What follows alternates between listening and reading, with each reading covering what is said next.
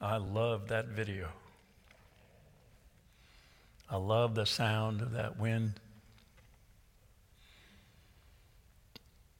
My prayer in this series is that the Spirit will move in your heart, will shape us, will teach us, will remind us, will encourage us, will inspire us, and that we will learn especially to be in tune with the Spirit and the work of the Spirit together. As we embark on this five week series on the Spirit, I would suggest to you that the Spirit is of such great significance to us as the church and as individuals that the Spirit can quicken us to be all that God hopes that we would be in a way that surprises us.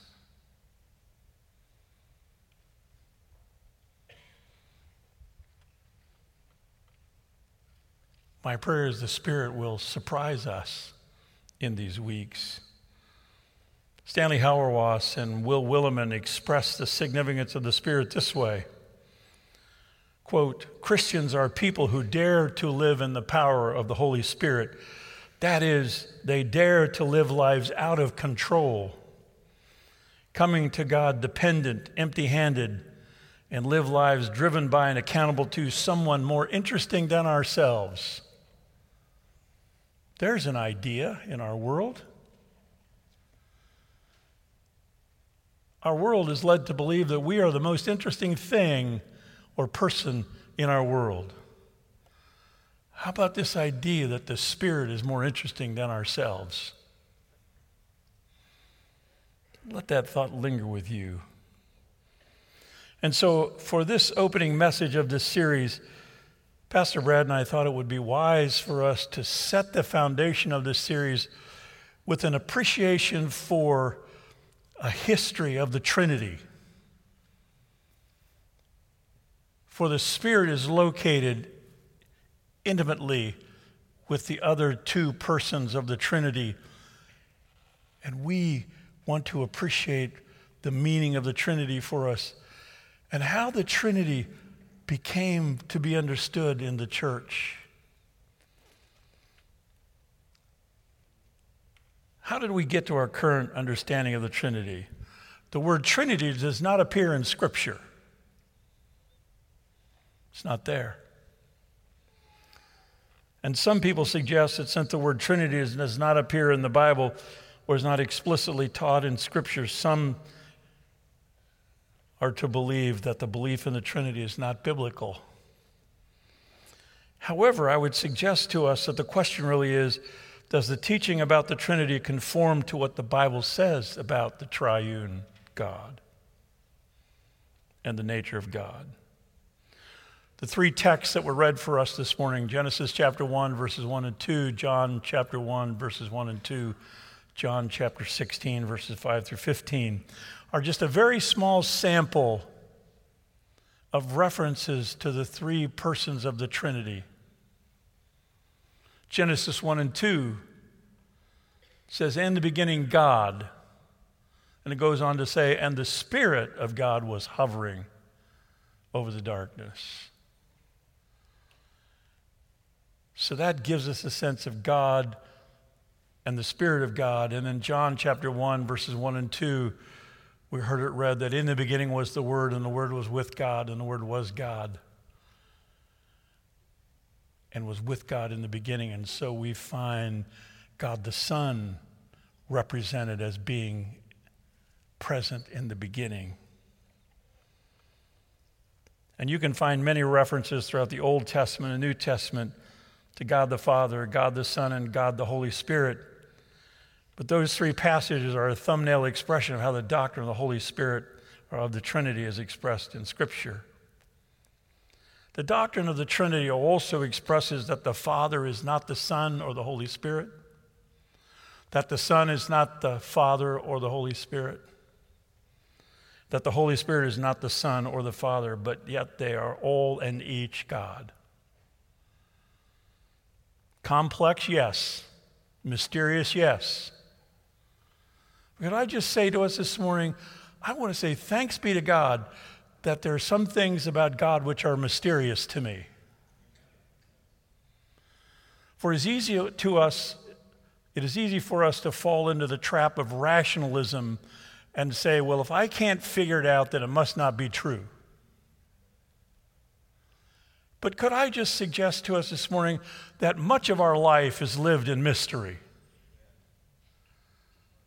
Think about this for a moment. How many of you have ever said to a child, Why did you do that? Only to be met with a blank stare and a non response. My wife said to me yesterday in our living room, Sometimes I don't understand you. You're a mystery to me. And if I said to you, I understood everything about her, what would you think of me? There's much of our life that has mystery to it, so let's not let mystery and complexity detract us from embracing this idea of the Trinity. For quite honestly, I don't want God to be fully understood or comprehended by the human mind, because if that's possible, then God has become more like us.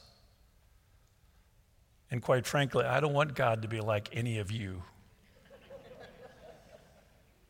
And you don't want God to be like me either.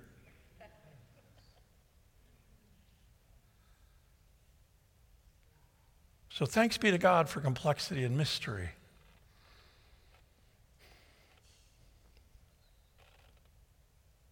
Think about this for a moment. I think that I think.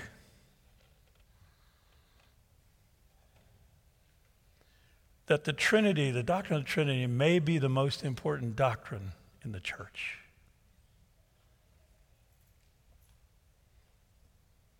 Now, the theologians among us may have just had the hair stand on the back of their neck. But think about this everything in the church hinges on the work of the Trinity. Everything. Everything. And so it is central to us because the three persons of the Trinity, individually and collectively, bring the intentions and purposes of God into reality. So, how did we get here? How did we get to our contemporary understanding of the Trinity? And so, I invite you to take a look with me at church history. Throughout church history, councils and creeds became the means by which church practice and doctrine were clarified and consolidated. Councils were, and from time to time still are, formal meetings of church leaders and members that gather to resolve differences in theology and practice. The first council we know of is in Acts chapter 15, the council in Jerusalem. And you may remember that some of the events leading up to the council in Jerusalem, Pastor Brad referenced the one a couple of weeks ago in his message when he talked about the vision of Peter. Peter was on the rooftop and the LED screen came down in front of him. And the heavenly projector projected on that screen some images of unclean animals. And the voice of God, the Spirit of God, said to Peter, Take and eat. And Peter, repelled by the thought, said, I have never eaten anything unclean. And God said, Peter, what I call clean is clean.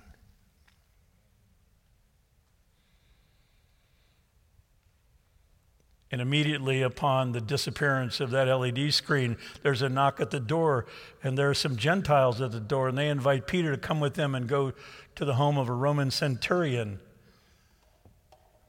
And Peter goes, and he finds people of faith in Christ. And what is he to do with that? Except he's under new orders.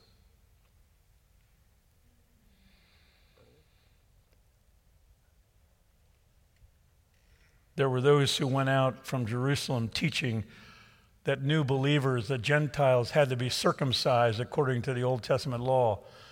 And that created real problems for a couple of evangelists by the name of Paul and Barnabas. And so they had dispute with them. And so they went up to Jerusalem to meet with Peter and James, with Judas, not Iscariot, and Silas, and some of the other apostles and other church leaders. And they had this debate, they had this dialogue, they had this discourse, and they had times of prayer. And finally, James made an appeal and said, Why should we burden the Gentiles with a yoke that we have not been able to bear ourselves? And it was decided by the Council of Jerusalem in about AD 50 that Gentiles would not be required to be circumcised. And so they sent a letter out, and they sent Judas and Silas with Paul and Barnabas to the churches to communicate that new teaching.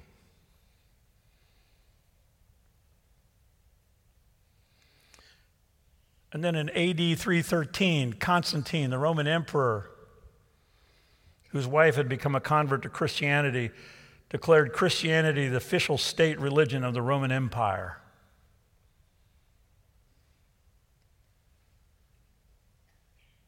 But there was a problem. Followers of Arius emphasized the uniqueness of the Father believing that nothing could be as special as God, so the Son and Holy Spirit were not of the same substance as the Father. Therefore, there must have been a time when the Son and Spirit did not exist. So this rose up to become a great controversy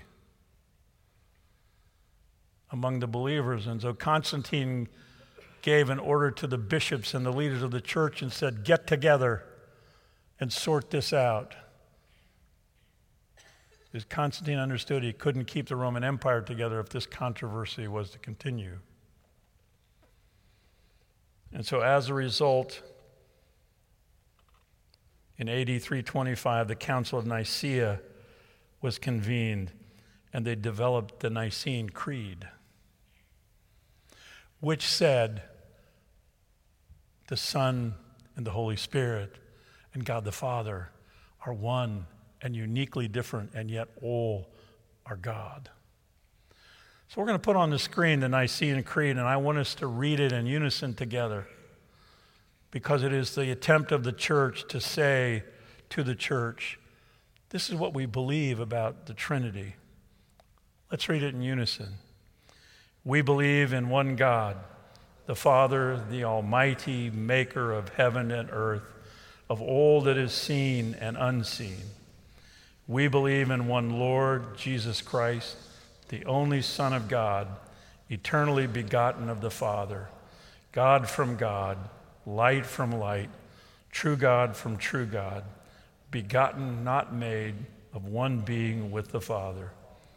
Through him all things were made for us and for our salvation. He came down from heaven by the power of the Holy Spirit he became incarnate from the Virgin Mary and was made human. For our sake, he was crucified under Pontius Pilate. He suffered death and was buried. On the third day, he rose again in accordance with the scriptures. He ascended into heaven and is seated at the right hand of the Father.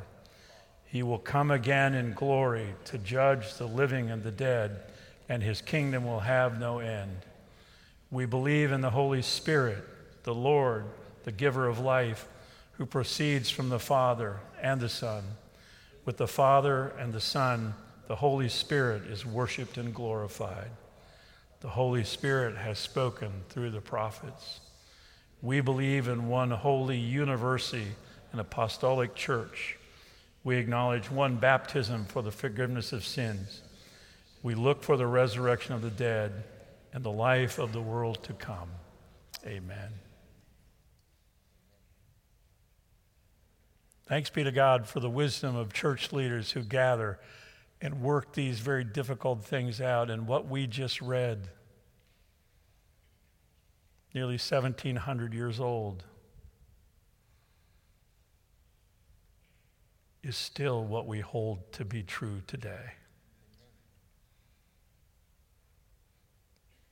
And it is of particular importance to us in this series that we fully embrace the idea that the Holy Spirit is equally a part of the Trinity with God the Father and God the Son. Because we often talk about God the Father and God the Son, but sometimes we sort of minimize God the Holy Spirit. And yet, in our theological tradition, the Holy Spirit is very, very important to us in the Wesleyan tradition. And we'll talk more about that in the weeks to come. But for those of us, myself included, who sometimes find the Trinity difficult to grasp or to embrace or to think about, let me suggest some ways for us to think of the Trinity. One way would be to think of the Trinity as story. God the Father has a story. The story of God the Father is of creation and of covenant. It is the story of God seeking relationship relentlessly in love with the people of creation. That God the Son is the story of Jesus and the story of Bethlehem and the story of Jerusalem and the story of the Spirit is the story of Pentecost. Or perhaps we might think of the work of the Trinity, the works of God the Father as creator, the works of Jesus as sacrifice, the works of the Spirit illuminating the work of Christ. Or perhaps we might think of the Trinity in terms of the outcomes of the Trinity. God the Father always creating a people. Remember his call to Abraham Go, I will make you a father of a great people. Of the creation of Israel, bringing Israel out of Egypt and creating in the desert there a new community, a new nation. Or the creation of the church which became an extension, if you will, of the Exodus out of Egypt. The outcome of the Trinity of God the Son, we see in Jesus the death and resurrection. And so we can proclaim and ask the question, Where, O death, is thy sting? Because it no longer has a sting, because now there is resurrection. or the outcome of the Holy Spirit. As the Spirit came at Pentecost, what takes place there? We find people being discipled, being converted, and we find the spread of the gospel and the expansion of the church. Or perhaps we might think of the Trinity functionally God the Father is source of all life, God the Son as the physical presence of God as Redeemer God the Spirit as the active presence of God. Or maybe we think of the Trinity as gift. God the Father is giver of life, of breath and creation. God the Son, Jesus, as giver of eternal life. God the Holy Spirit as giver of the present and the future.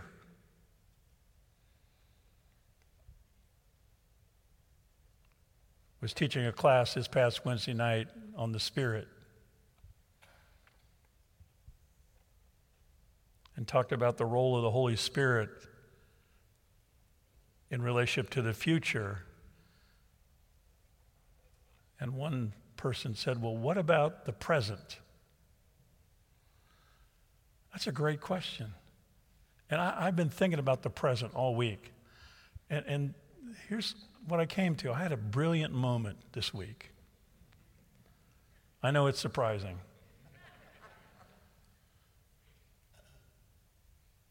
But think about the present philosophically because once the present has occurred, it's now the past. What I just said is in the past, right? Pastor Darwin?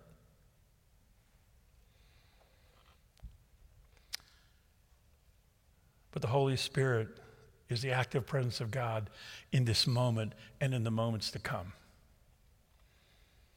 God's gift to us. Each person of the triune Godhead has a distinctive story, a distinctive role, a distinctive set of works with distinctive outcomes, and yet they are collaborators with each other, always functioning in support of the other. Each person of the triune Godhead informs and collaborates with the others in support of the mission and work of the other two. And to reiterate, let the work of the Spirit in us be more interesting than our own work. What does all this mean for us? Jesus in John 14, 23 said, If anyone loves me, they will keep my word, and my Father will love them, and we will come to them and make our home with them. What does all this mean to us? We become home for the Trinity. The Trinity resides with us.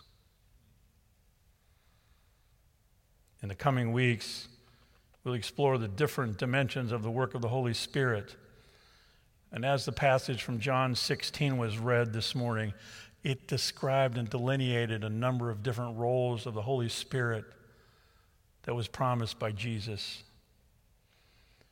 But for now, let's echo the words of Jesus in John 16 7. But I tell you the truth, it is for your good that I am going away. Unless I go away, the counselor will not come to you. But if I go, I will send him to you. God the Holy Spirit is God's intention to be active and present among the followers of Christ. And in the weeks ahead, we will see the activity of the Spirit and the Spirit's impact upon the church universal, the church local, and in us. And I believe there's great promise for us in the weeks to come for each person who is seeking Jesus or following Jesus. Amen.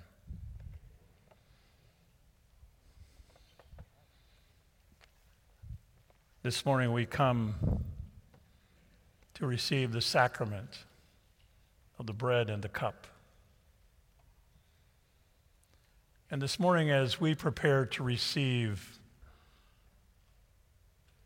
these two expressions of the gift of God the Son, I would suggest to us that it is the Holy Spirit who takes this now and makes it possible for us to receive this gift. But this gift then makes possible for us to become givers ourselves. We don't simply receive the gift of the bread and the cup just for ourselves, but so we might become gift. And there are those in our world who would seek to receive the gift that you, through the Spirit, would give because you have received the bread and the cup.